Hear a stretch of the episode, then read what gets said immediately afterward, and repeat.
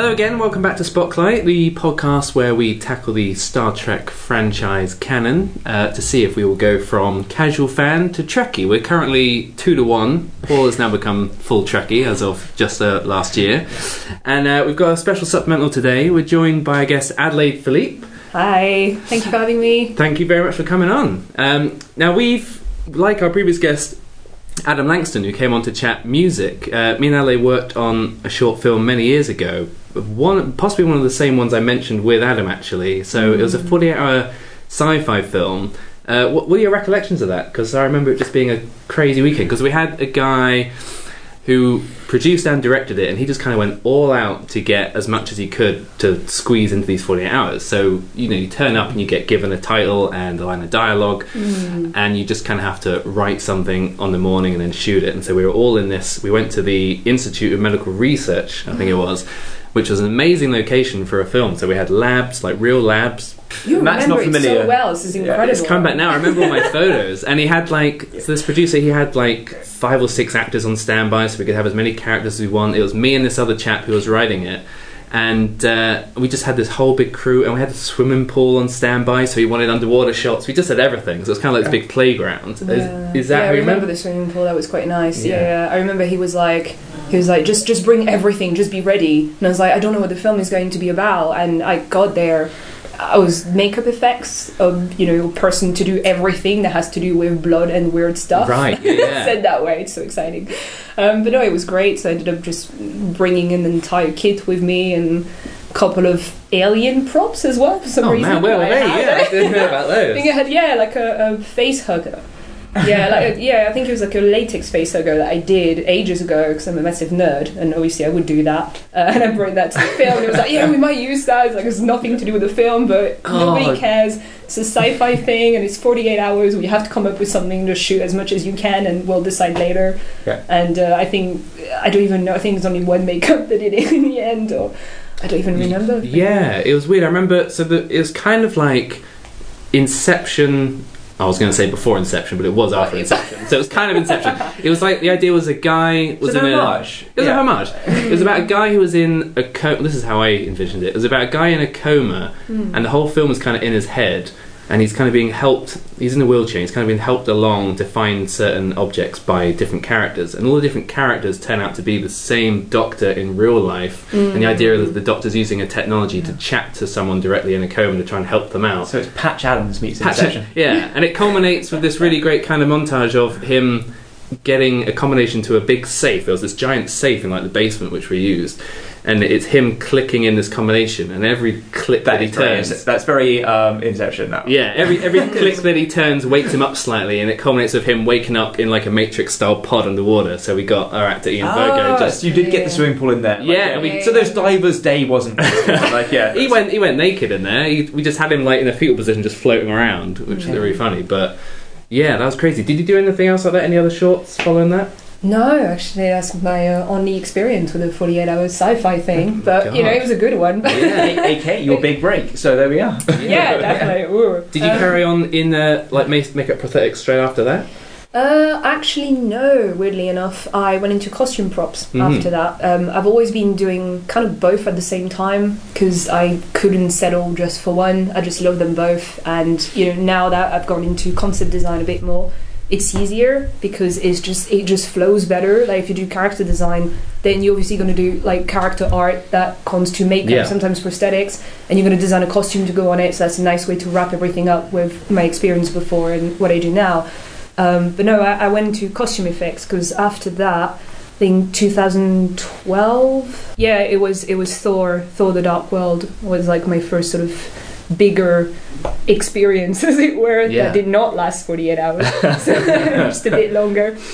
Uh, and that was as a as a costume maker because I was doing some leather work as well at the time, and they were looking for somebody else to come into the crew to do that. So I just you know stepped on it. Mm. Um, and then I kind of moved from costume back to makeup, back to costume, back to makeup, and then like maybe I should just do one department that settle them all.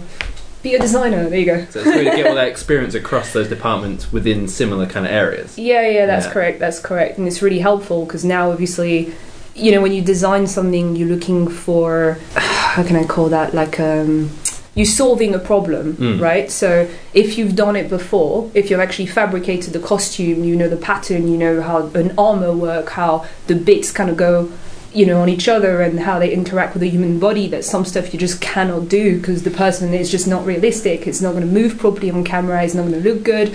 Same with makeup. A human face will remain a human face, even though we look all different. We still have the structure is still the same. So it's quite interesting, and it makes you gain time now that I've gone into the design process. Because even though I'm gonna look into something like doing something that looks like cool overall, because you know that's what you do. Like you want it on camera, like ah, that a cool thing, yeah. But you want your cool thing to work.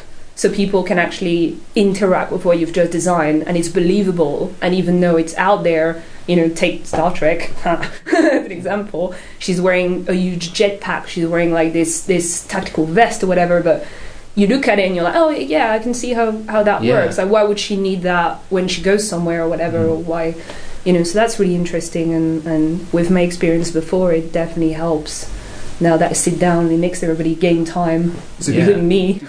actually with, a, with you know we talk about Michael's EVA suit from Discovery like so Mm. people are thinking about what each part of that does it's not just like if you get the sense from the original series there's just blinking lights that are just blinking because they look like they're futuristic They're all fun. but there's more like you know time spent on just like well we don't want to just add an extra pouch or a blinking light on the suit unless it's supposed to be something you're I don't know preempting the Dorling Kindersley incredible cross sections book that's going to come out just say with all the arrows pointing to stuff Yeah, So yeah. Is there more of that going on behind the scenes? Not always, but yes, most of the time you'd have that, and and sometimes you wouldn't believe the amount of work that goes into like a tiny part that's going to be on camera for like a second. Like her her big EV suit, which is the orange suit that she's wearing under the jetpack when she goes out to go see what the Klingon um, massive um, spell out. But you guys have done in- the first the episode pilot on there, episode, so yeah, Yeah, yeah, yeah. yeah, you're fine. So yeah, on the pilot episode, she's wearing that suit, and and you probably see it for like what five minutes in total, like even less, I think, on camera, and it's bits and pieces, and you see you see the jetpack on top.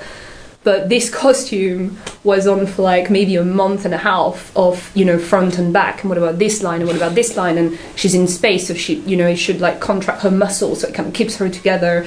And it needs to be like good enough that the lines flows on her body, so she looks you know sort of like sexy because you want that, but not sexualized. That makes sense. Yeah. Like we didn't want that at all for Star Trek, and I don't Mm. think it should be really anywhere with that. It's not at all what it's about. But you want her to like Not a strong female. anyway. Yeah, well, you know, uh, quote unquote, the producers did not want that. Yeah, yeah, It's good. It's good to. Um, but yeah, no, she was, you know, I was really excited on this project because when I came in, all I knew was, look, it's going to be a female character and she's not a captain. And I didn't know much about Star Trek, like I said uh, before. I didn't really watch a lot, you know, but I knew it was about the captain. What had you seen before you worked on Star Trek Discovery? So I saw maybe a couple of Voyagers episodes. Right. Um, I got quite hooked on them actually. I were- yeah, I like Voyagers. I like the opening title and uh, the whole thing. I was like, oh, this is so vintage. It's a great amazing. yeah. um, but no, so that's that's the only stuff I saw. And obviously the JJ one that Yeah. came Into Darkness, Mhm. Yeah. Which I loved actually. I thought it was Oh, okay. a really cool one. Is Star Trek Discovery is produced and made in America, right? Mm. How much of it comes over here, is just in terms of designs and I know for this particular production, uh, we had a small team at a workshop named FBFX here in London, and they specialize in costume props and costume making, and they're just absolutely amazing. They're pretty much the best in the business in here, or one of the best in the business in the UK. So they got contacted by the people that were doing Star Trek then in America. Uh, and they were shooting over there, but we've done part of it here. But we've done very specific things, like it was for the jetpack and the EV suit, and obviously the short haul and the helmet, and a couple of bits and pieces. We'll post so up it some was pictures. through- Yeah. yeah. Illustrate, Yeah. yeah. this book, right? Yeah. This This is book your right you portfolio, isn't it? Or a kind of book version of your portfolio that you produced for certain get together of lots of designers, is that right? Yeah, it's like a selection of work, really, because you could actually do like a 40 pages book just on the EV suit if you wanted to. Not sure how interested it'd be for people, because there's a lot of variations of on variations, but this is how you get it right. It's never going to be really your first idea. You know, you Mm. come up, you're really excited. So I'm going to design something like, oh yeah, that is it. You know, and and you go there and you're like, oh, actually, this is great, but you know, maybe she should have this because the character's actually more like that. And you're like, oh, okay. And Yeah. it kind of goes like back and forth like that. And obviously, because I didn't see a lot of Star Trek before, like we didn't want Discovery to be completely like a new out there thing that had nothing to do with the Star Trek franchise. It is Mm. still a franchise, so it's got a very specific look It shares to the it. DNA, absolutely. Yeah, it, of all the yeah. Stuff. Yeah, they st- I did feel like there's a touchstone because of, of like some of the, the coloured colours they use in the uniforms, like you know, to Mm. denote different ranks and that kind of thing. Yeah. So that's all kind of there, but just it's sort of like it's not as in your face anymore. I think it's a lot Mm. more practical. It seems actually. Yeah, Yeah. yeah, It was kind of adapting, adapting it for the people of today. That makes sense. Even though you knew there was a, a generation that knew Star Trek for a while, that was probably gonna, you know, maybe hopefully watch the new one. But there was a lot of, of a younger generation that might not be as much into the old Star Trek that might want to watch that. Yeah. And how do we get them hooked? This ain't your daddy's Star Trek. Yeah. That's the uh, the whole pr- tagline for Star Trek JJ first when that came out. Yeah. Just when they're having Beastie Boys blaring out and Yeah. cars going off cliffs, it's like, yeah, we, we want to go as far away from diplomatic relations with Till War as we can possibly get.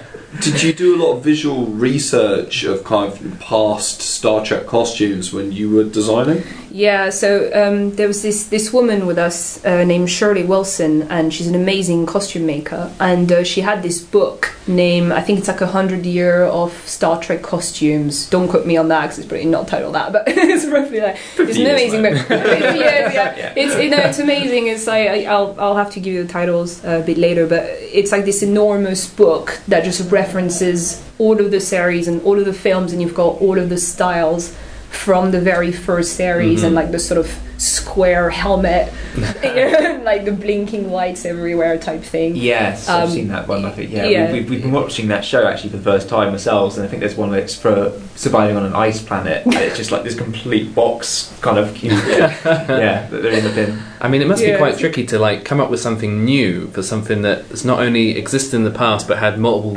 iterations. So like original iteration, then 80s, 90s. So it's something that's very much Star Trek to a lot of Mm. people, and it's had different, you know, different ways through. And it's like trying to find a new one which isn't so different that people are like this could just be any old space show. It has to be like, oh, it's definitely a Star Trek look, but it's also new. So I guess not having as much experience either helped or hindered there because I imagine you might have just drawn something and been like, this is amazing. They go, oh, it's exactly this. oh, okay. yeah, well, that's the exciting bit, isn't it? That's that's the most challenging thing. Mm. Like every new thing is a massive challenge, and and what's exciting is like you feel like you're a researcher. It's like a science thing almost. You take it as a science project. It's like, oh, I don't know that. What was done before? What do they want now? What can I bring, you know, to it? Because that's what they hire you as a designer as well. Is because there's a tiny part of Yeah, you yeah. that is, you know, wha how are you going to put yourself into something as big as a Star Trek franchise? How are you going to completely freak out about it? yeah, but it's it, yeah, it's very interesting. So so we we got this book. And I was looking through everything that they've done, and even though they're all kind of different through the series, they still got stuff that you know stick with them. Mm. So, like you said, you know the way that they have like the captain one, and then there's the different color for the people in engineering, different people in the science lab, they're different, etc. Um, so you take the essence of what forms Star Trek, and then with w- the points which are important, you're like, okay, what can I do with that, and how can I bring that into something a little bit more futuristic, but not too much, because in the Yeah. timeline they're supposed to be ten years before. Oh yeah, yeah. There's always one thing that kind of just links it. So if they drop Mm. everything else, they'll be the insignia. yeah, And if they do the colours, then it's the, then they drop the insignia and they do Mm. something else. But it's always something that brings that like thread through that kind of links it all. It's Yeah, crazy how yeah. iconic the baseline can be, where you can literally just line up like a blue, yellow, red, nothing else, and you kind of know what's Mm. going on. what's going on exactly? Yeah, yeah. Well, that's And- even formed the box art of like some of the things where they literally have the tiniest shit, but it's the trails are just these three bold colours, and you just know they're Star Trek colours. It's Mm. almost like, you know, that's all we need now. Yeah, no, that's true. I think you know what actually. I know that's going to sound weird, but I think it helped me on the fact that I wasn't a Trekkie Mm. because I did not approach this, you know, in the whole like, oh dear, you know, I must keep this particular thing Yeah, very, and I keep yeah. must keep this, and if I don't, then the whole world will fall apart if you're a personal fan of something, if you, but yeah, it's very yeah. very hard. Um, so I think it did help in that way because I approached in like completely new, fresh thing. And uh, the very, very first design I did, you could argue if it didn't have the logo and insignia there, or the thing that makes it a Star Trek, you, Mm. it could have been pretty much anywhere. That's that's kind of why it worked from a starting point, and then from there, we're like, okay, how can I bring it a bit more into the Star Trek universe?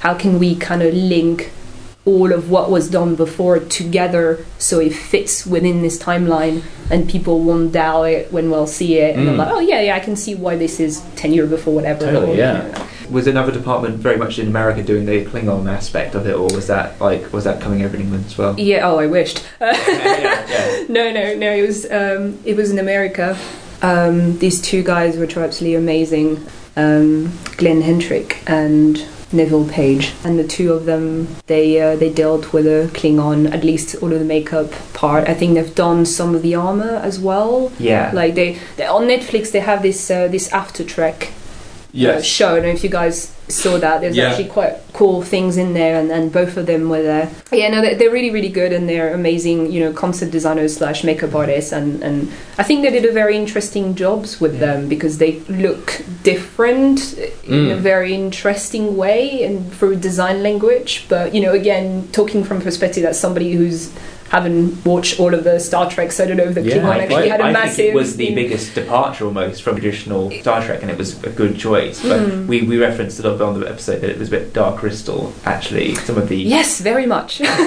we were talking about like art of books you Mm. might have like kind of used as inspiration as you kind of grew up. Actually, Mm. when, you know when you were growing up, did you kind of want to go into this field, or you know was there a book you read? It's like oh, I'd love to do that one day because we talked about having that same book, Art of the Dark Crystal. oh man, there's like so many. Like, is there the one formative movie that you saw and was like, "H- h- how? I must do this. What as a job? You mean what? Yeah, Yeah, yeah, yeah, yeah. yeah. Oh, um, actually, weirdly enough, uh, I think it was Frankenstein, the Kenneth Branagh one, which always makes me Oh, look okay. like a fool because when I say that, people are like, "Oh, she's like really cool, like into the old Frankenstein sort of black and white." I'm like. Nah, I kind of saw that like much later, and it was like really interesting Mm. it was one of the first like makeup and the stories with it, like how Boris Karloff had to like go and sleep in his makeup, you know, because like we couldn't like remove or they couldn't remove it at the time because it was like very difficult, so they had to like go and it was out of the kit. Like all of this stuff is Yeah, really yeah. cool to know. Um, but no, I was just just fascinated by this movie. I don't know why. Like quite young. It's I was like, not actually but is it like quite steampunk esque? Like is it? yeah, it's got quite a lot of steampunky element, and it's got like um, De Niro in it as the creature. Mm. Um, don't quote me on that because I'm gonna have to Google that later. and be like, is that- It- It is, I, I presume Yeah, you're I was- referring to his kind because he's sort of stitched together, isn't he? His Yeah. skin like that. Is, that- is that what you're referring It, to? that's correct. Yeah, yeah, yeah. And like, you know, some people would argue that obviously it doesn't really make sense the way that his was stitched together because you wouldn't really do a human like that. But um, from a point of view that he looks really cool. Yeah. As I Looks say good, damn it. Yeah. You know, he looks scary and also miserable, and that's what makes this creature so beautiful. And and he's one of my favorite sort of characters uh, in films like that. And I think Yeah. most of us which are doing this job, we've got a little bit of a Frankenstein complex. Let's be honest. So, so I look in this and I'm like. I want to create stuff like that. Can I create stuff like that? Oh wait, I suck at math and I'm really not good at science. I'm going to draw it and it's going to look as cool. That's pretty much what it was. I'll draw the line at actually creating life. yes, that's that's you know it's it's it, there is a little bit of that you could defend that there's a little bit of that god complex going Mm. on and you can't help it. It's just that you love creating something out of nothing. Yeah. You know, repurposing, and then even though you can't claim it just for yourself, because then we talked about that, and you're just part of a bigger machine. You're just a tiny little clog in this huge machine. Mm. So you know, you're just part of it, and that's amazing in itself.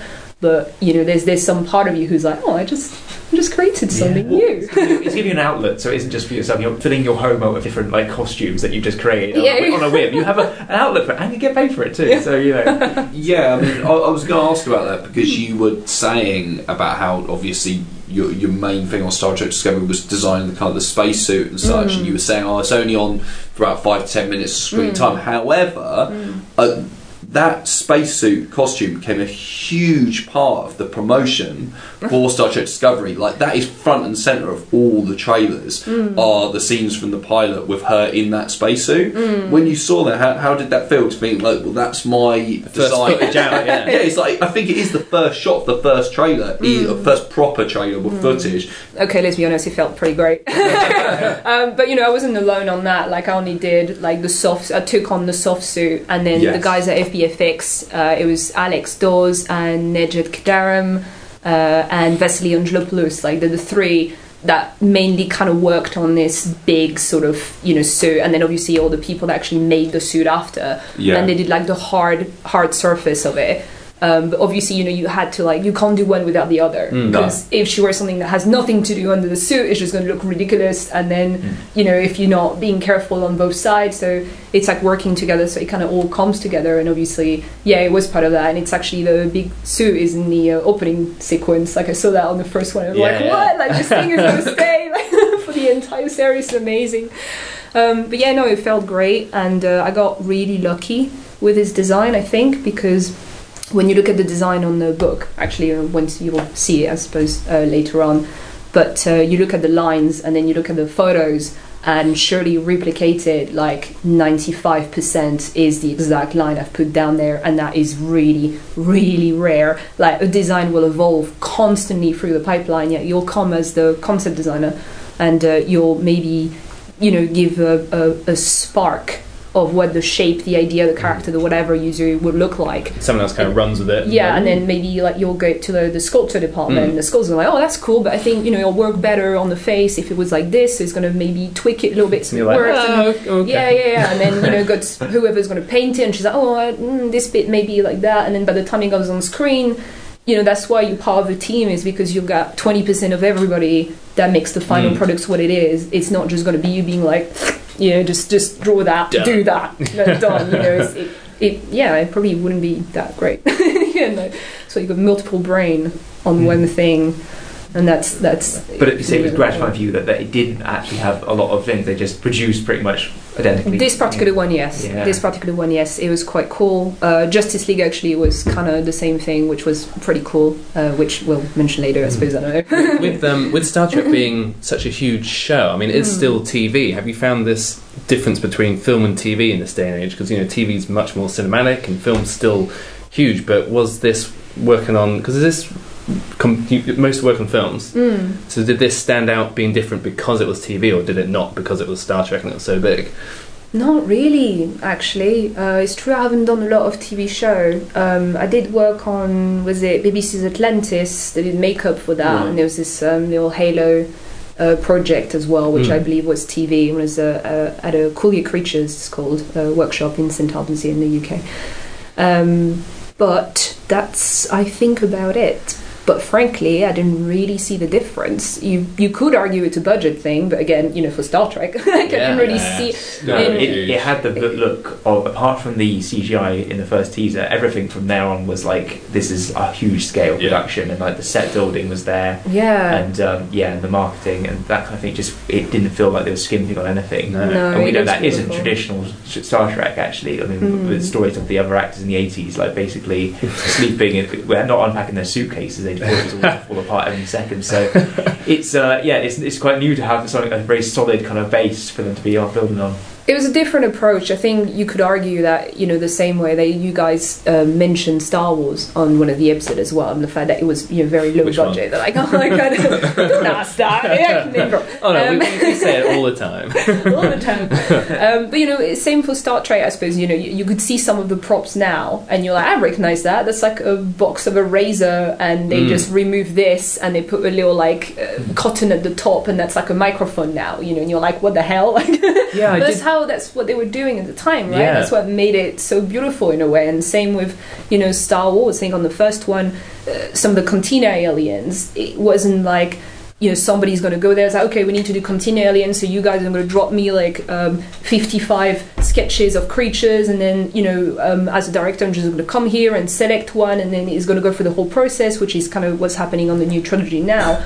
It was like you guys go home in your garage and you're going to sculpt like you know seven ten mask and do something for me and then Get you a come back in a few days. yeah Get a exactly. netting. yeah. Yeah. do something And for me And and you then have a it back Wolfman head, like we'll use that too. Yeah. Like, just You got a devil out back. Great, bring him in. Great, bring it in. Yeah, actually, Yeah. if you stop the film, you can see Yeah. a couple of stuff, and you're like, really?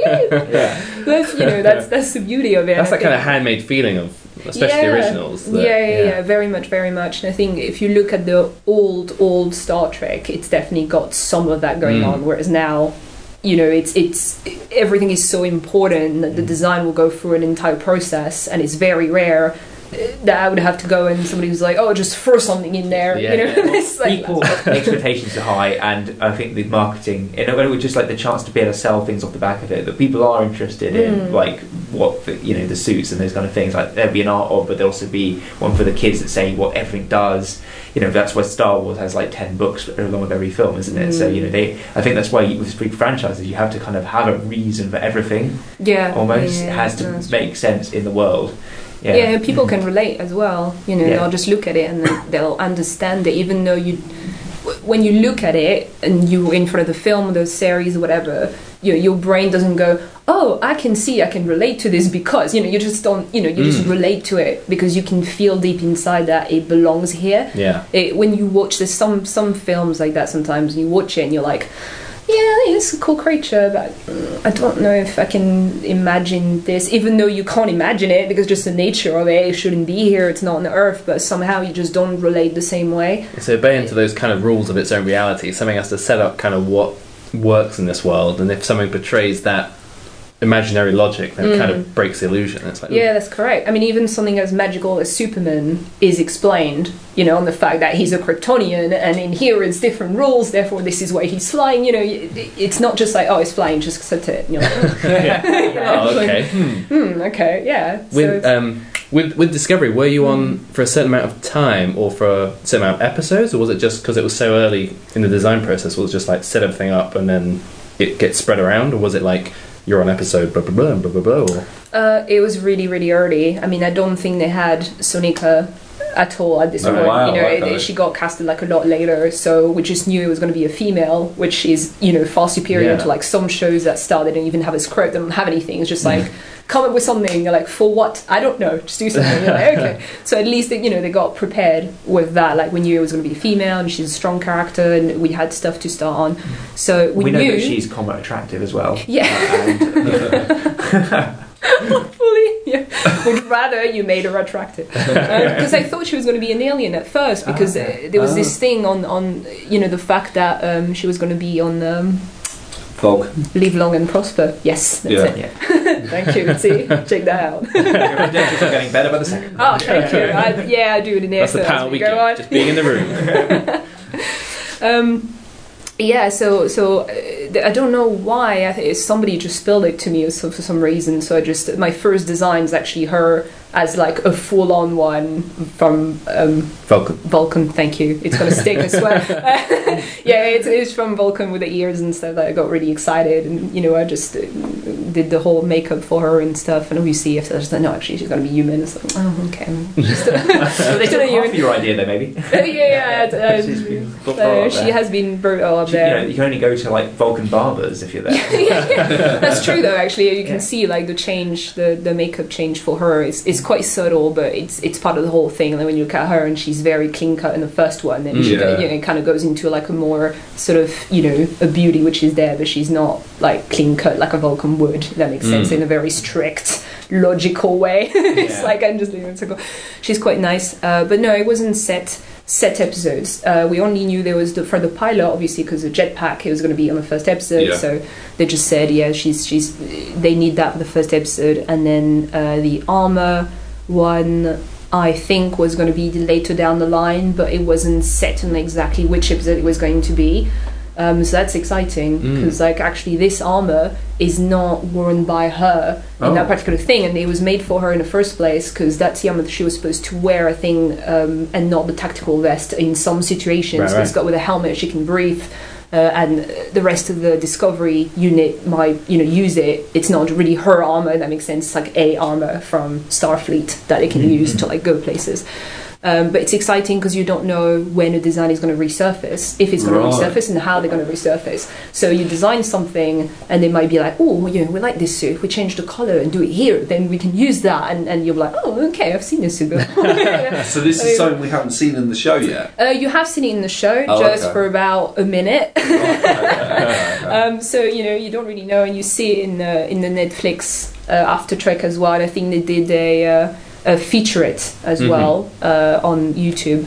Where uh, you can see actually they filmed the war, and, and it amused me because when the featurette came out, actually the show wasn't out just yet. I was like, wait, that's all of our design levels during the featurette. But you know they're leaking it on purpose, I suppose. Like they Yeah, PR department dropping know little, exactly like, what they do. and yeah. people are going to come up it's like you know freezing the frame and looking at the, the design boards. I mean, that, and a lot of Mm. those behind the scenes on Star Wars they are blurred. Yeah, Yeah, deliberately. It looks like some redacted document. you know. It must be so great to bring something to like the extent of what you can do with something, and then to see it like, oh, if this, if I just clip my fingers and this magically is real, that's kind of what's happening. But it's just other artists doing it. You're like, great, you've really followed it through, and I can just pretend it's real now because I'm seeing a jetpack flying through space, and that's amazing. Yeah, So- yeah, but it has to though. That's Yeah. the thing, right? Like, um, I know for the jetpack, uh, it was done like really quickly as well. So the guys did an amazing job with that. Uh, and for the small hull armor, there's a ton of things that you wouldn't really think about at first. But obviously, she goes in space. You need to breathe, though. So you need like a backpack where you can have air and where the air gonna go, and you can't make it too big because then with the design it doesn't work. And she needs to have line that keeps her feminine. But then you know, so and it's very much like a like a car design, you know, Mm. industrial design, and you need to like think about how it's going to fit around her body and how things are going to interact with each other and how is the internal part of the armor going to work, even though nobody ever will see any of these things. So we Um, haven't seen a masculine version of that same suit then, or was it? Is there like a, a version of that which is not for a female to wear? Like, Um, there was a male version which I haven't released because they haven't shown anything in the thing, so I didn't really want to show stuff that Yeah. weren't shown, obviously, Yeah. because you know, uh, let's keep it civil. Mr. Paramount, CBS. yeah, please don't kill me. Uh, yeah, so no, it's it's not shown, but um, there was an idea that maybe you know the rest of the crew could use it, and that meant male, female, alien. so it's like, why are you working on this, Adelaide? Just, just knock another one up for somebody else, just in case. Like, you know how long that's going to take? yeah. Well, it's it's interesting because you know sometimes it's also that they're gonna like a design. And it might not be in the original scripts and then we're like, "Oh, can we use that for something else?" And then suddenly, part of your design is going to make a story. Mm. You know, they have that on Star Wars quite a lot actually, when Oh, they're going to yeah. come up with a creature, just like a, or a bunch of creatures, so like designs on the wall, and then you know, it, whoever's the director at the time would come and be like. Oh, I like this little creature. Oh, I've got this idea. What about this guy who would do this and this? And then suddenly you've got a complete sequence on the Yeah. film that was Yeah. there It all just keeps because- feeding itself, doesn't it? It's just Yeah, like this yeah, appears and that gives them ideas, and they write that, and you make that, and that does something I can else. see Yeah, somebody going, I like that bloody ice wolf. Let's have that. Stick 'em in. we should say this is because you worked on Force Awakens and Rogue One, isn't it, in the Star Wars Mm. And universe? Last Jedi, yeah. Yeah, Yeah. that's correct. Oh, Last Jedi as well. Yeah, yeah, yeah. Oh right, was okay. And so, what were you doing in Star Wars? Multiple departments. Okay. actually.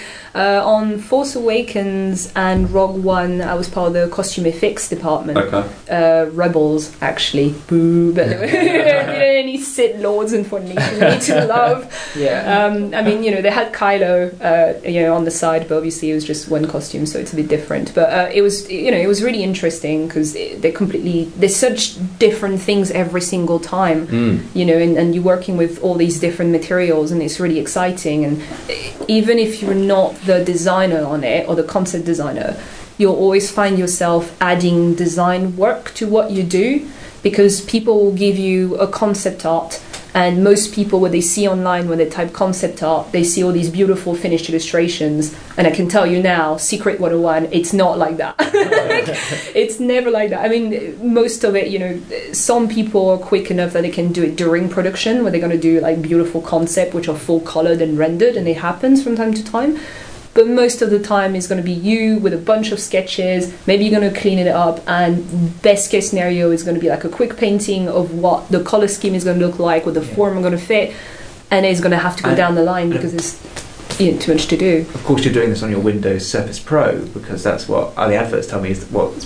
all I have a MacBook Pro Yeah. actually. ah, so but I didn't think you could do that on a Mac. In fact, the, Oh, person, yeah. the person in the advert definitely said. At, at, what, what's Windows? At, at, what? Oh, it's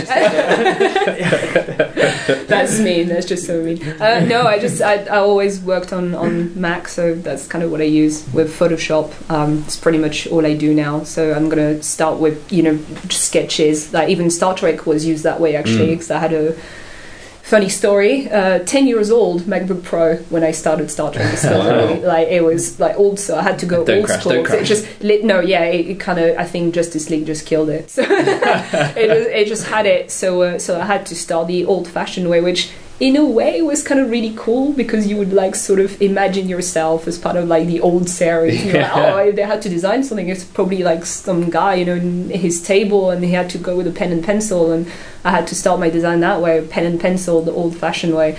So it was, yeah, no, it's of like old- Burn it all down start Yeah. like from the ground up. cool element and then Yeah. just scan it and then when I had the new one obviously ended up on the on the computer so And this is on Justice League, where I believe you were working on the Amazonian costumes. Is that yeah right? that's correct yeah uh, So costume taking designer Michael Wilkinson and Stephanie Porter she was the uh, Aston costume designer uh, same at FBFX as well they actually handled uh, the Amazon Was this the same team from Wonder Woman as well? Did they come over? Because were they designed and created for Wonder Woman and then brought on to Justice League as well? So it was a diff- different design team for that, uh, just because I think. Well, obviously, it was a different costume designer, uh, and it was just a different like time setting. So again, you know, just the same thing with Star Trek, where you've got like a timeline that you need to respect, even though you want it to change, because Mm. like it, you know, it kind of needs to have some refresh every film they do. Like even you know, Batman, you look at the suit and you'll be like you know, it's a slice, slightly different suit from Batman vs Superman, even though it looks the same, it's not going to be the same, and every single costume will go through this refreshment. Uh-huh. Even Wonder Woman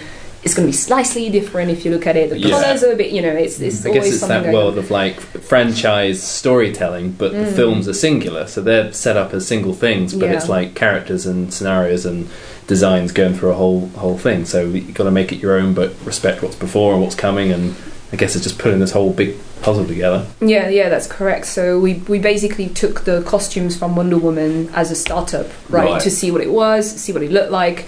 Um, obviously, yeah, it's not in this book because it came out way before Justice League was released, uh, but it's on the website, so you can see sort of some of the process, uh, which may be quite interesting. Uh, and and we just needed something to start with.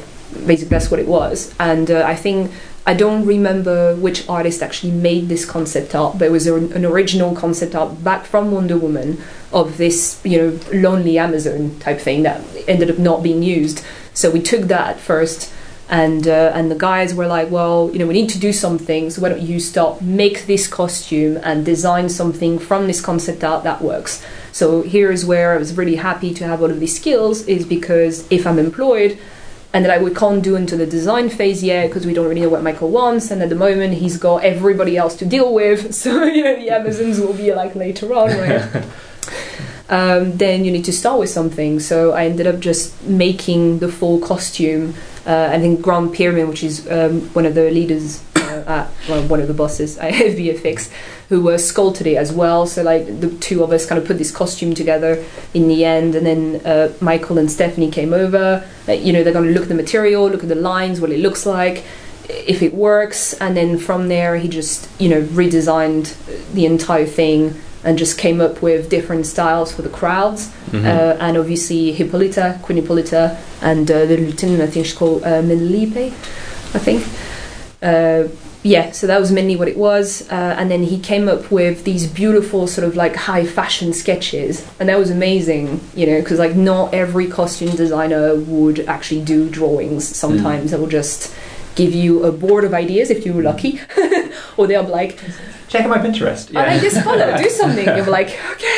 So, you know, it's it, it's everybody is different. You hope that somewhere in the past they've been an artist and just now they've kind of it's something that they just helpful. point Yeah, people. Yeah, definitely it's Yeah. very helpful. but They you have have benefit that somebody is doing it and kind of illustrating what they want as well. Yeah. Michael's quite amazing for that. So he did he did all these uh, these beautiful sketches, and you know it had like the forms, the lines, what it would roughly look like, and then my job on that was to take that and refine it to see what the little details would be, what you know the accessories would be, what the lines would do, you know, on the belts, on the skirts, on top, like how they would connect. Mm.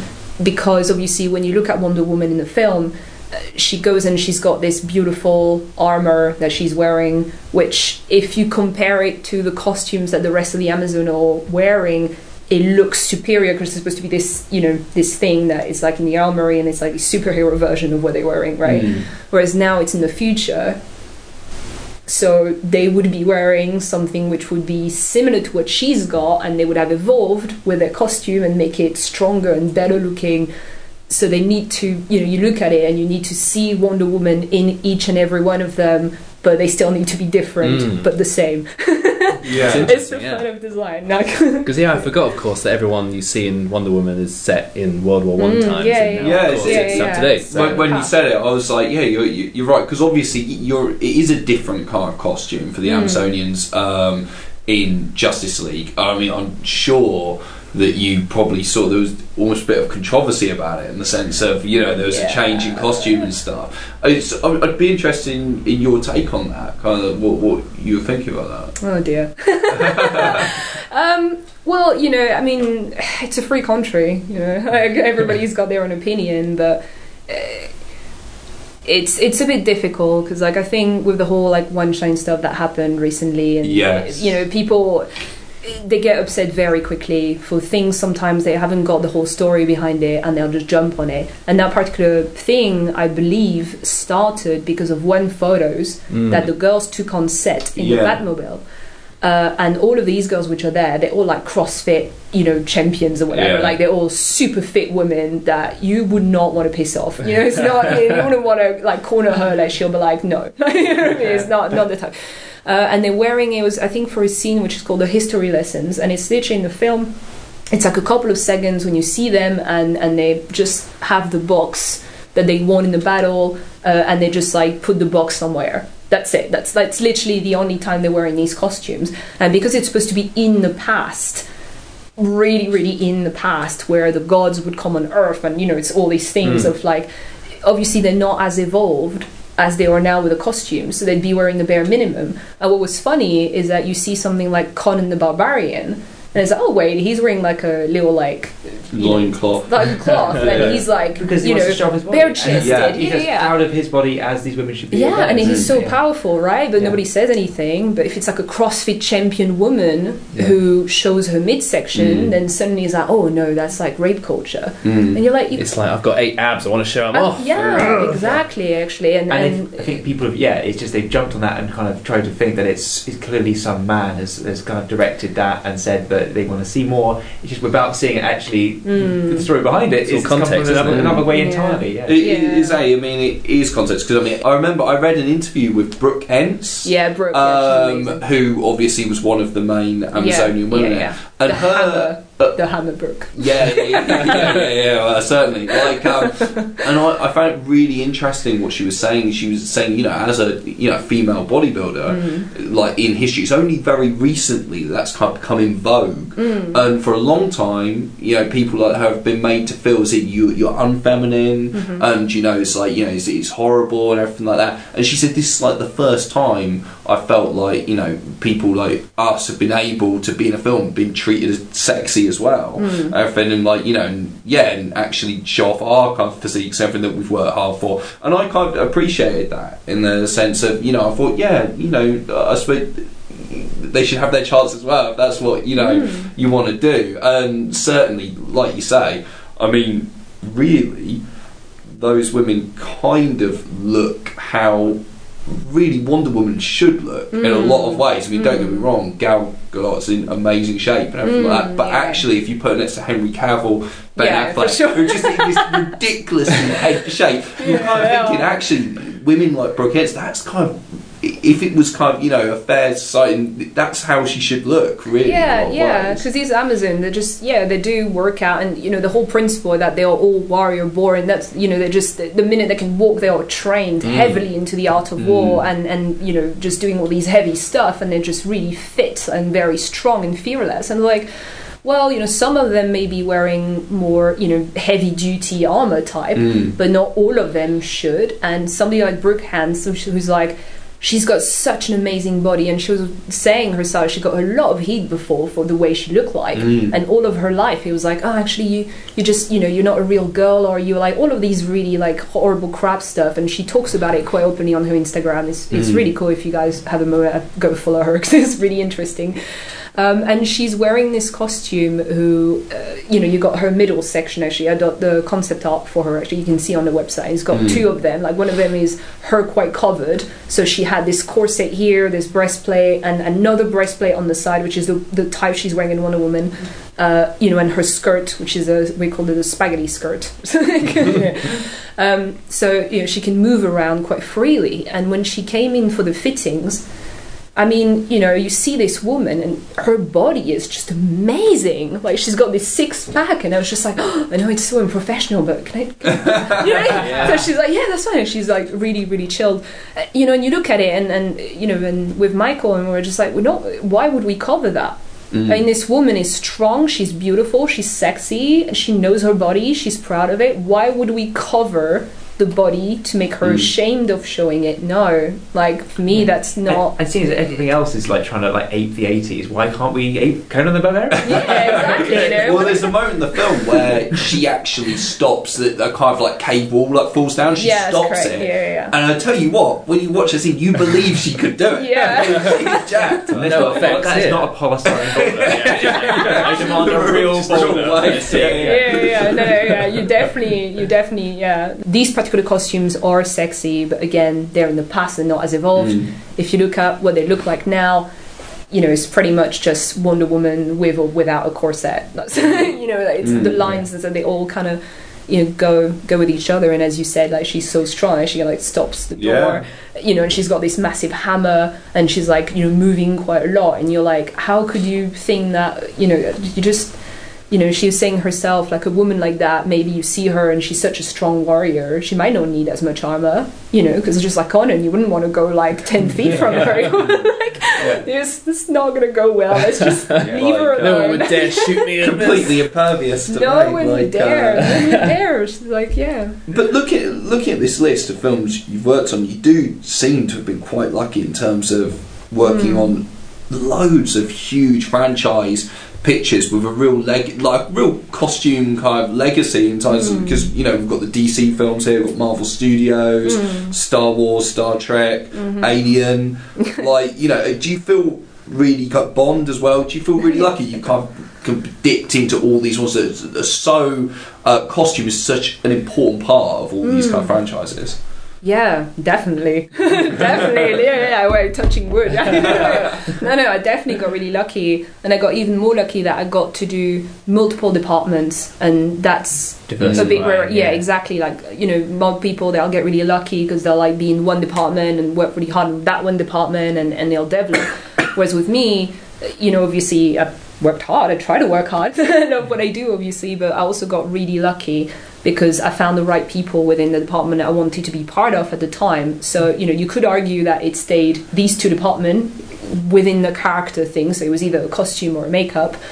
But I got to switch around with all of these Mm. amazing films, you know, you and got get in a position where you can say yes to things. I, I think, like, you know, because we say, oh, I'm just really into makeup person. It's like, can do that. It's Yeah, great. can And do then- that. and another- yeah. And they don't feel so different that it's going off on a different track. Because I had a Mm. friend who's in the art department now, but she started getting a lot of costume jobs Mm. when she was starting out and was like, this is great, but it doesn't feed into what I want to be doing as much. So I have to kind of Mm. make a choice. Do I keep, if I keep doing these costume jobs, I will get really good costume jobs, but, Mm. you know, and had to kind of jump ship. But where it's kind of all feeding into each one, it's like, oh, I can run these tracks a bit and then just. Sim- yeah, you can run them Yeah. simultaneously. Yeah. yeah, it's it's really hard because uh, you generally get you know put into a little box. Like pe- people like that because it's reassuring for Mm. them. And and frankly, you know, even if I do do that, I also sell myself as a concept designer, which is very specific. I do character design, Yeah. and that includes costume, creatures, and makeup, and that's what I do. I don't really do hard surface as much. I don't, you know, I can do armor, which you could argue, but you know, still, you know, I don't do like cars or weapons or whatever. Like some people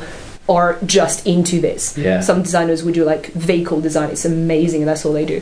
So, uh, you know, people will hire you for what you do and what they can see that you have in your portfolio. So, if you'd want to have creature work, then you'd have to show that you're able to do it. Nobody's going to just give it to you because you know you look cool. I mm. wished, but no, you know. So that's kind of the problem with it, and you have to demonstrate that. So when you do multiple things, it just takes longer you know, so you could argue that it didn't take me that long, but actually, I could also argue that it did, uh, because that's seven years in my career, and I only start now having jobs as a concept designer, and I'm now exactly where I want to be with the skills. You know, it's starting now. And when you see the list of film, you could be like, "Oh no, you've you It was like, no, actually, I got involved with a lot, which was amazing. And you know, now I'm finally where I want to be, and that's really amazing. So I hope it can continue and Yeah. you know, get involved with more So I and think, more. I think I think at the time of recording, Star Trek Discovery is a couple of days away from coming back from Mm. its uh, Mm. winter break. Exciting. Is there any like kind of season two news, or is there more to come from season one that you've worked on? um, I know they did say it was renewed for season two. I've read that somewhere. Might have Mhm. heard it through the pipeline. Um, but yeah, you know, I don't know if they're going to be new design for season two, and I don't even know who's going to be involved with that because it's too early Yeah. in the stage, and it's Yeah. not because you've been involved in one that you can be involved in the rest. Uh, I hope so because it was such an amazing experience, and there were amazing people to work with. Uh, Gersha Phillips, she was the costume designer on that, she's absolutely amazing, and we see all the guys at FBFX. But you know, you never know, uh, and also it depends on the scenario because you know you do most of the heavy design work is made for you know the first film or the first Yeah. franchise or the first season, and that's what costs a lot of money and, Mm. and is taking the longest time. Mhm. But when stuff are there, you know, if it's still within the discovery, they already have the costume, they already have most of it. So unless there's a massive break-in scenario, which I know nothing about, then uh, yeah. They go through a wormhole We and do. end up in the eighties. One of like, the things about we talk about Star Trek Motion Pictures budget was Mm. because it incorporated all the costs for an abandoned TV show in the seventies, which when trying to bring it back. Mm. And a lot of those kind of like props that are made for that show still to this day end up in Star Trek. I mean, maybe maybe they sort of used up their lives in Voyager, maybe they got that far, but you know that's the thing. They didn't waste anything. All that Mm. production time costs so much money, the pre-production, and it's it's amazing to see it still to this day not getting wasted. That you know they put a lot of money into Star Trek Mm. Discovery and potentially you know I guess run and run. new now. big shows are Mm. such a big risk, but I guess renewing them isn't as much if you think it's going to do as well if the Mm. groundwork's there. So CBS All Access always like to say Star Trek Discovery is the highest rated show we've ever had. It's always the only show we've ever had. so you know, but they they they've renewed it for a season two, and that was a big hmm. cost to them the first season. So you, you would have thought there's there's got to be something there. People are obviously watching. Can I ask quickly about Spectre? You did some pros- prosthetic work on that. Yes. movie. What was that about? Yes, James Bond. That was cool, wasn't it? Like when I knew we were on James Bond and like this nerdy thing when I would just put all of the James Bond theme to just like get into the mood. yeah. you do that in the workshop. Uh, that was for Mark Coulier, uh, who's an amazing uh, makeup artist, and I was in a technical sort of role at that point, and I was just doing more of the the mask for the stunt.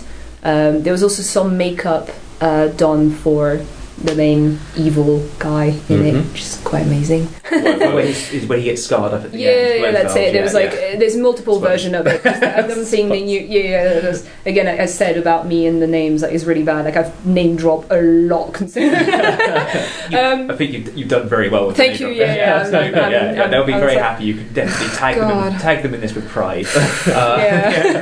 it's quite bad. Yeah. Um, but yeah, no. So there, there was multiple versions for him uh, who got sculpted uh, there, and you know I just sort of run the silicone and prep them and stuff uh, for it. Uh, it was uh, me and Helen Rowe, another girl who's doing the silicone on that. Uh, so it was quite interesting, and obviously they had a lot of um, of stunt things. You know, especially at the beginning when he's running on all these roof thing. You know, at the opening Mm, version mm, of it. Uh, and I think he wasn't able, for some reason, I don't exactly remember why, but he wasn't able to do all of the stunts that he planned. Oh. Daniel Craig. well, yeah, I don't know. I, I can't comment on that. I I It's official. He's lazy.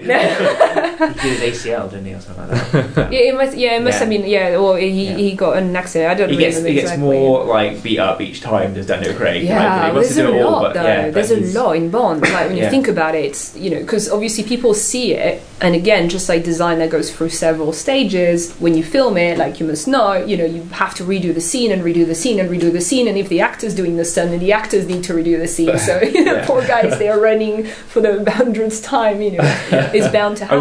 Want to was lots of uh, Roger Moore's like uh, set diary when he Mm. was born. He just like do like like five sit ups in the morning, and that's his Yeah. routine.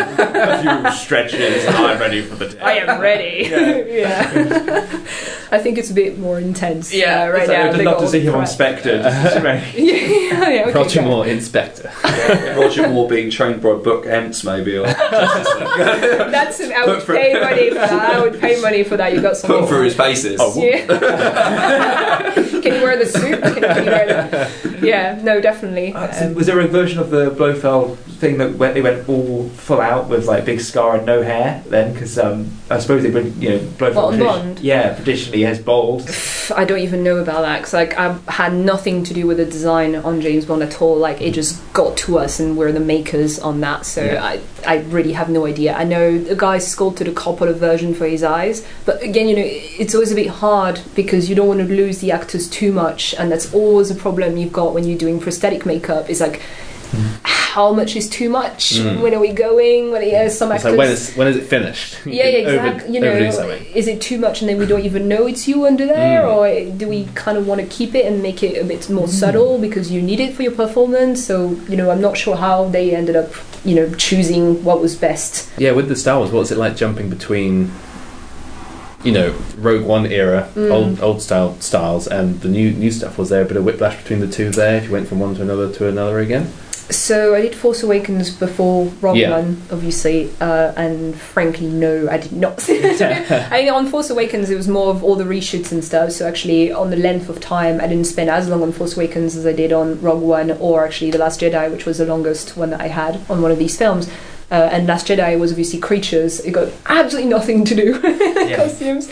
Um, but no, not so much actually, because you know when you look at Star Wars, uh, you'd be surprised actually if you look at the Rebels costumes, Mm. if they're not principals, because obviously they would have specific things, but Mhm. if they're like sort of rubble on the base, like all of the designs now go through Ralph McQuarrie ones at the time, so they, Mm. they're all from there. So Yeah, they're it Yeah, they're all hasn't changed. in the old The rejected styles. styles. Yeah, yeah, yeah, that's correct. That's like- correct. Yeah, it goes from the same sort of ground, you know. So they have these ground rules that you don't know what to do, go back to him. He will know what to do. So look at what he's done, and then take your concept from there. He so the when you look at the timeline, Mm. it's exactly that. Exactly. Starkiller So- Base was like you know, uh, and some of these like actual sets were like are Mm. now being used. All the abandoned ones from Yeah, the first yeah, trilogy yeah. are just being used in these new films, like Yeah. Vader's Castle. We've seen Wasn't some of Canto Bight, the Casino Planet in Last Jedi, some of his old designs as well for that city? I think. possibly? I, I, yeah, I, am more aware of the Force Awakens uh, Right, right. and Rogue One Mm. ones.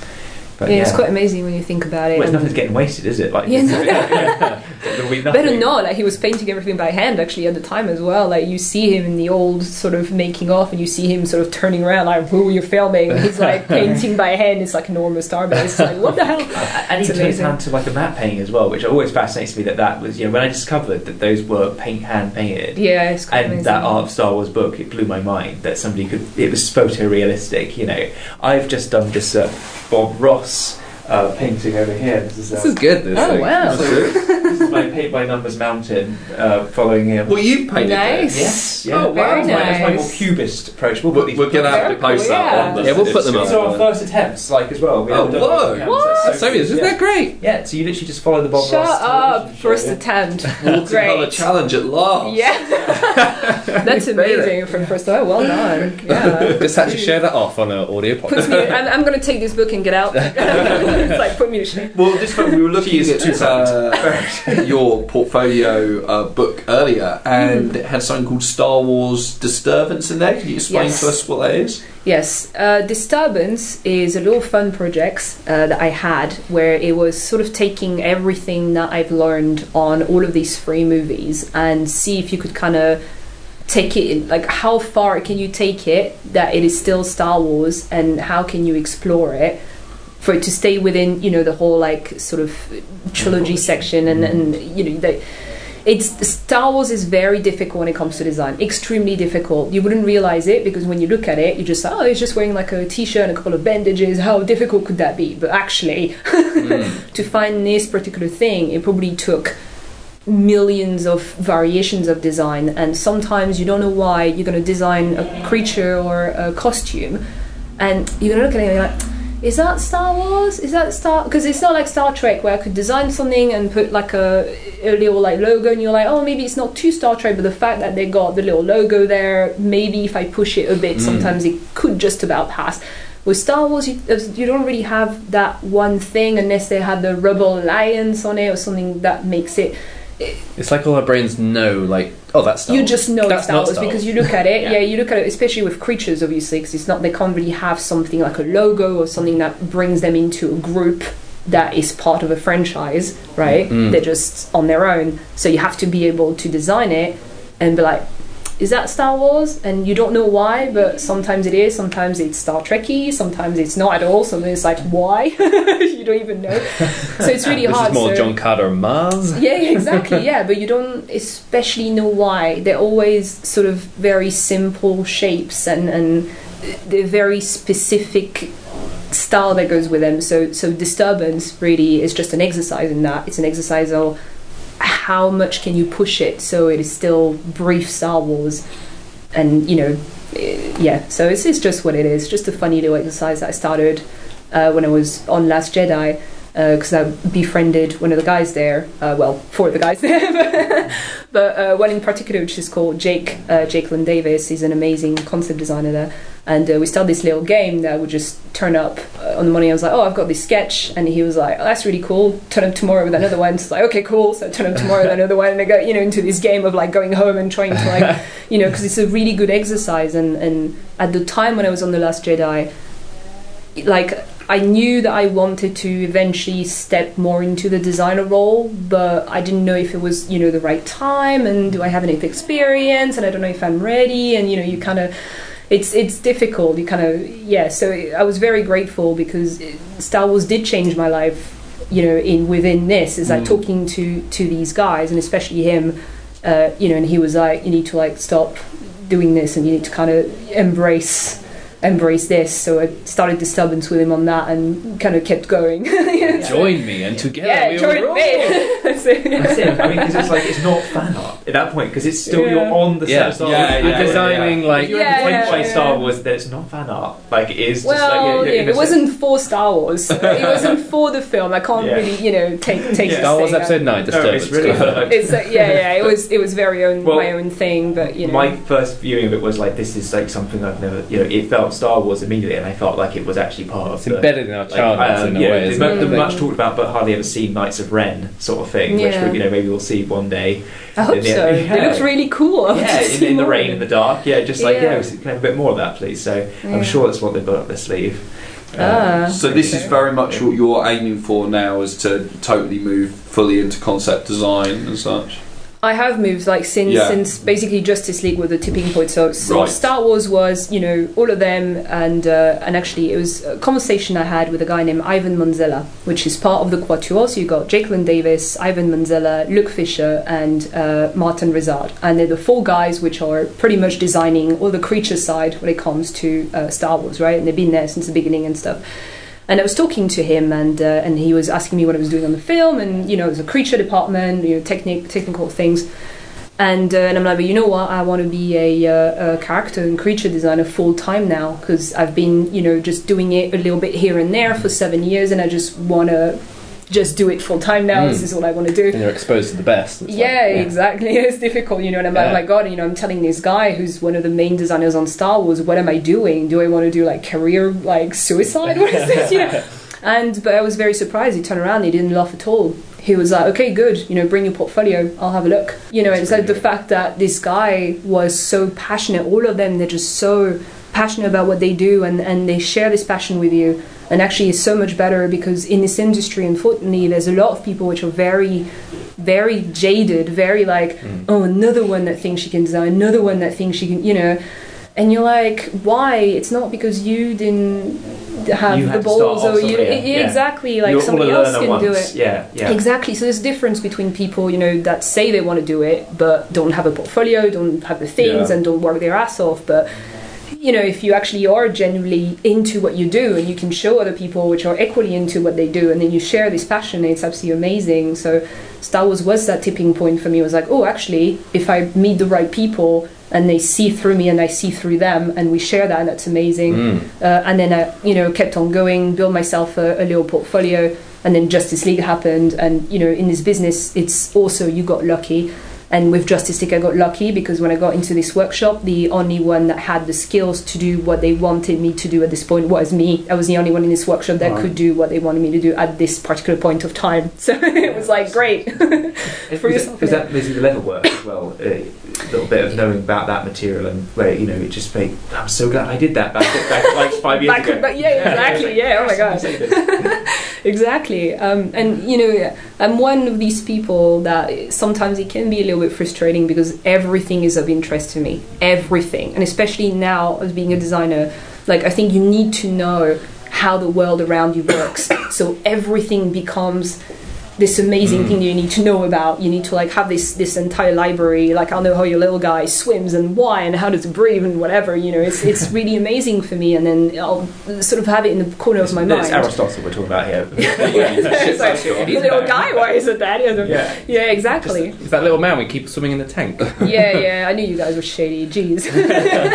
That's it. So, you know, I look at something like that and I'll store things into my brain and have this sort of visual library of things. And, you know, leather was just another thing I was interested in. So I just learned it and just stored it as a library of things. Know, oh, now you know how it works. So you can, you know, put it on Mm. something else. And because I did this, yeah, when it happens, they're like, well, you know, we're going to do these costumes, and obviously it's the Amazons, so 90% of the suit is going to be made out of leather, or it looks like it's made out of leather because what they're wearing is Leather. leather.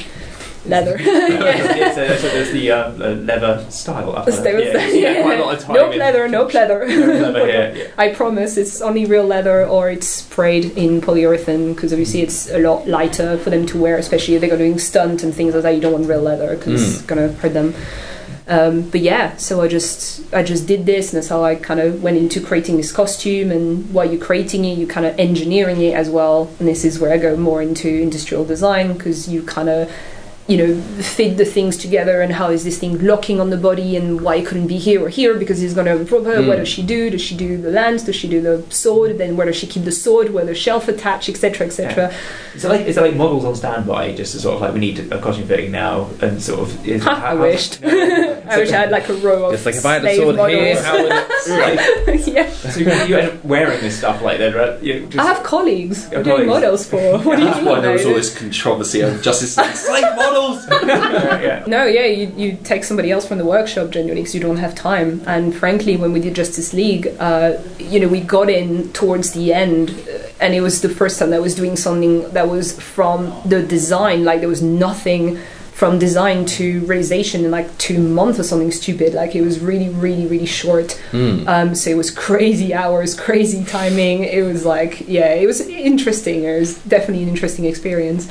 Uh, but the timeline was crazy. so we just had to fit stuff, and you don't have time. So you know, you do this costume, and and I think the first one I did it on a girl's body that we had for her costume. Uh, we got like this uh, this hard body of hers that we milled. Uh, and so it can keep the suit sort of safe, you know, and when they're painting it and stuff, it kind of fits on her body, so it's better. And when you do leather work, obviously you need to kind of put it in the water, and so then you're going to stretch it on the form. That's how you get like the nice sort of booby shapes and whatever and all. Um, they did that on Exodus actually. Um, Gods and Kings came out and then you know stretching all of the leather uh, through the body, so you had all of the muscles, and so it was quite cool. but yeah, so you'd have stuff like that. So uh, uh, I'd take the costume and put it on that for show and tell, even though it's not for her exactly. It's for nobody really. It's just like a random costume, and then if they like it, they might take bits and then redo that and sort of mix and match. Uh, and then I'll take a colleague which is roughly the size, and I'm like, put that on. so, you know, and it's what it's going to be. Just like, yeah, dress up time. Woo. Yeah, yeah, yeah, I was the model for uh, Discovery on the first Oh, wow. suit, actually. Yeah, don't say that because it's like this suit is so hard to wear because like, it does not pardon anything, and it was still, you know, at a time in my life where I was going to the gym, so I could still be a model. uh, now I'm not sure, um, but no, it, it- that's part of the funny thing with it, you know, and it, it's things that people don't really realize maybe because. Every single film is a completely different experience and the people that you work with what you do on the particular film you know especially somebody like me because i've got all these different skills and i want to mm. use them all because they're all very interesting for me and i love them all almost equally you know? So it's difficult and i'm going to go there and throw myself in one and throw myself on the other and Yeah, I think you've got more investment in the project then because you've got your you, you've Mm. invested yourself in more than one area. You don't feel you're never going to be in a silo. Mm. You're not like, oh, I'm stuck and doing to be this that thing. jaded person that Mm. goes, well, I've just been doing level work for 50 years, and Yeah. I think you're not going to be in that situation. So I don't really- want to. And frankly, I've seen enough people who are in this situation who are like, you just want to go and hug them. you know, Yeah, be like, yeah. can I help you, please? Because like I don't want you to be jaded for the rest of your life. It's like, yeah, uh, but no, you can't. Like they, you know, unfortunately, they kind of have to help themselves. Like when I did the change to concept designer. Like I didn't really have the time when I was work as a worker, right? So costume making or uh, technicality in makeup, you don't have time because if you're on set as a makeup artist, you're there at three in the morning and you leave. It's like midnight if you're lucky. That's what you are. Like you're the first one in and the last one out because you've got all this stuff to do all day, and they're long hours, they're long days, and it's a lot of waiting around and rush and waiting around and rush. And if you're in the workshop, you know you always sort of. Oh yeah, but this this last little bit. If I do it today, that means then tomorrow I don't have to do it. But obviously tomorrow there's gonna be something else. Oh my god, there's this thing to do, and eh, they're like crazy hours. They're exciting, but they're all hard and long hours. So you end up not having the time to do anything else while you do that. Generally, it's very, very hard. So you'd have to sort of take time out to do what you want to do. Well, you did those sketches essentially at home in the evening, didn't you? Yeah, that's it. So, the, Yeah. I guess your career is like you haven't got the time of the day to, Yeah. to just like No way. go like wandering. It's like yeah, it's too much to wa- too much waiting. It, well, it is, yeah, and, and also, you know, when you're working something like that, even if you stop for lunch, you don't know if there's something else. They might need you for something, you know, and it's just unprofessional. You're not just going to disappear somewhere and do your own stuff. Like you were employed to do something specific. And the truth is, even though most people might think you're, you know, you are having fun, it's true, you know, what you do, and there are funny things to do. You're part of a filmmaking, and it's great. It's still work. You're still a professional. You're still going there and you're still paid to do something professional and acting professional and, and you know do what you're paid for and do it well. You know you want to do your best really. So uh, i wasn't actually driving at the time when i was on last jedi. I've only been driving for like a year and a half now. I'm so glad. But at the Yeah. time i wasn't.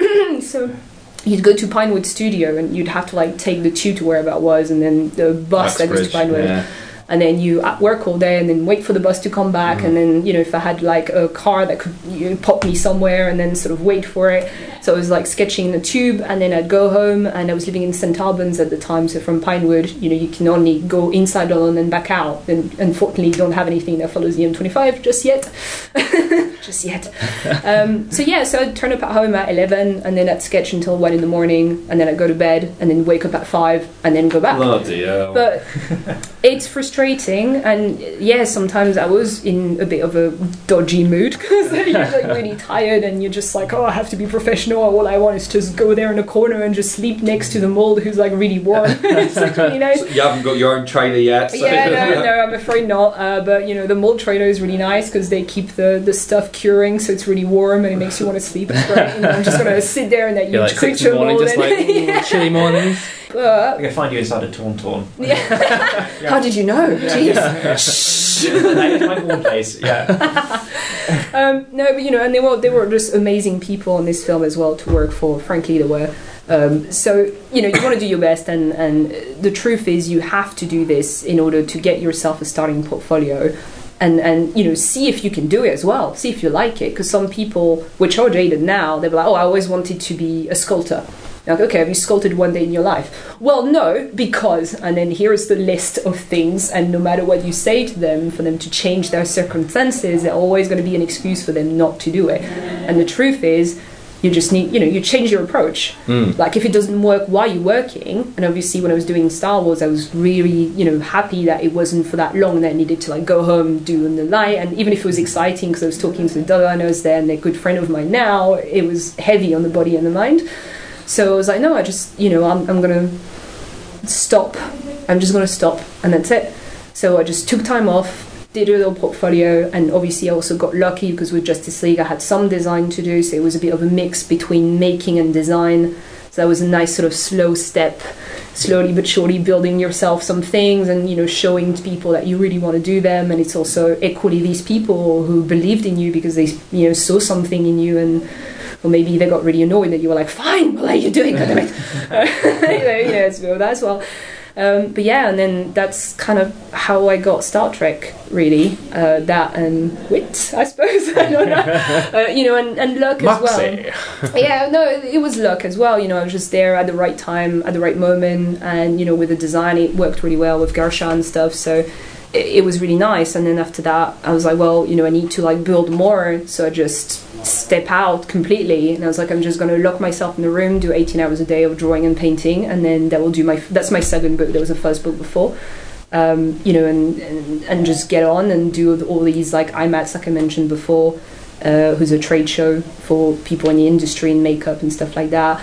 You know and just just continue and show people and then yeah more design work started sort of slowly happening again and it's always going to be a step back. It's always going to be difficult when you decide to switch from one thing to the other.